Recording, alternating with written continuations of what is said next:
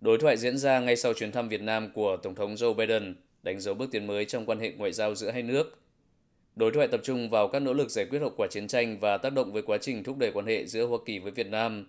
Đối thoại được chia thành các phiên thảo luận khác nhau, tập trung vào một số vấn đề, bao gồm tìm kiếm hài cốt sau chiến tranh, xử lý chất độc màu da cam, hỗ trợ và giả phá bom mìn, các dự án kết nối thế hệ trong cộng đồng người trẻ, công nghệ số trong giải quyết hậu quả chiến tranh và các cách tiếp cận văn hóa và sáng tạo hướng đến hàn gắn thời hậu chiến.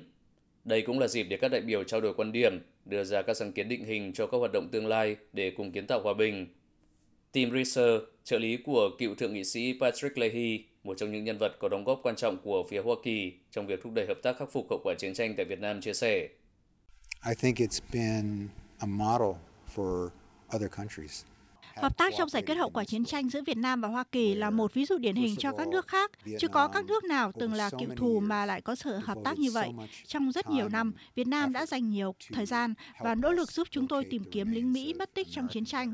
Điều đó đã mở ra cánh cửa cho các chương trình khắc phục hậu quả chiến tranh của Mỹ, bắt đầu là Quỹ hỗ trợ nạn nhân chiến tranh Leahy, chương trình mà Thượng nghị sĩ Leahy khởi xướng những năm 1980 rồi từ đó mở ra các chương trình ứng phó với vấn đề bom mìn còn sót lại sau chiến tranh, vốn vẫn vẫn đang tiếp tục là một vấn đề lớn ở một số khu vực ở Việt Nam.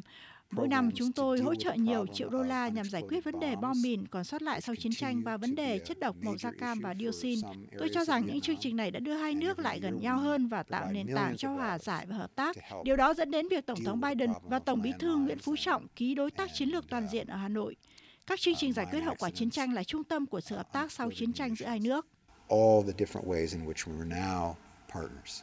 Đối thoại cũng là dịp để các đại biểu chia sẻ những câu chuyện, những trải nghiệm cá nhân, qua đó có những đề xuất giúp tăng cường hiệu quả các chương trình giải quyết hậu quả chiến tranh giữa hai nước. Ron Milam là một cựu chiến binh từng chiến đấu ở Việt Nam và hiện là giám đốc điều hành Viện Hòa bình và Xung đột thuộc Đại học Công nghệ Texas. Cá nhân ông Ron và nơi ông làm việc hiện đang thực hiện nhiều hoạt động để giúp các gia đình liệt sĩ Việt Nam tìm kiếm phân mộ của người thân. Ông Ron chia sẻ. Uh, we are the largest archive of the Vietnam War in the world. Chúng tôi có kho lưu trữ hồ sơ phi chính phủ về chiến tranh Việt Nam lớn nhất thế giới, với khoảng 30 triệu trang bao gồm các báo cáo sau mỗi hoạt động quân sự từ cả hai phía Việt Nam và Mỹ.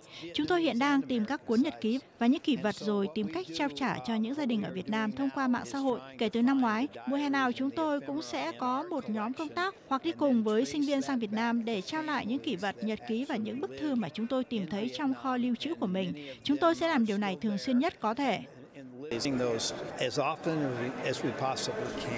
Khắc phục hậu quả chiến tranh luôn là một phần quan trọng trong quan hệ giữa Việt Nam và Hoa Kỳ. Kể từ khi bình thường hóa quan hệ ngoại giao năm 1995, cả hai phía đều cam kết hợp tác giải quyết có trách nhiệm nghĩa vụ nhân đạo và di sản chiến tranh để lại, coi đây là động lực thúc đẩy quan hệ Việt Nam-Hoa Kỳ.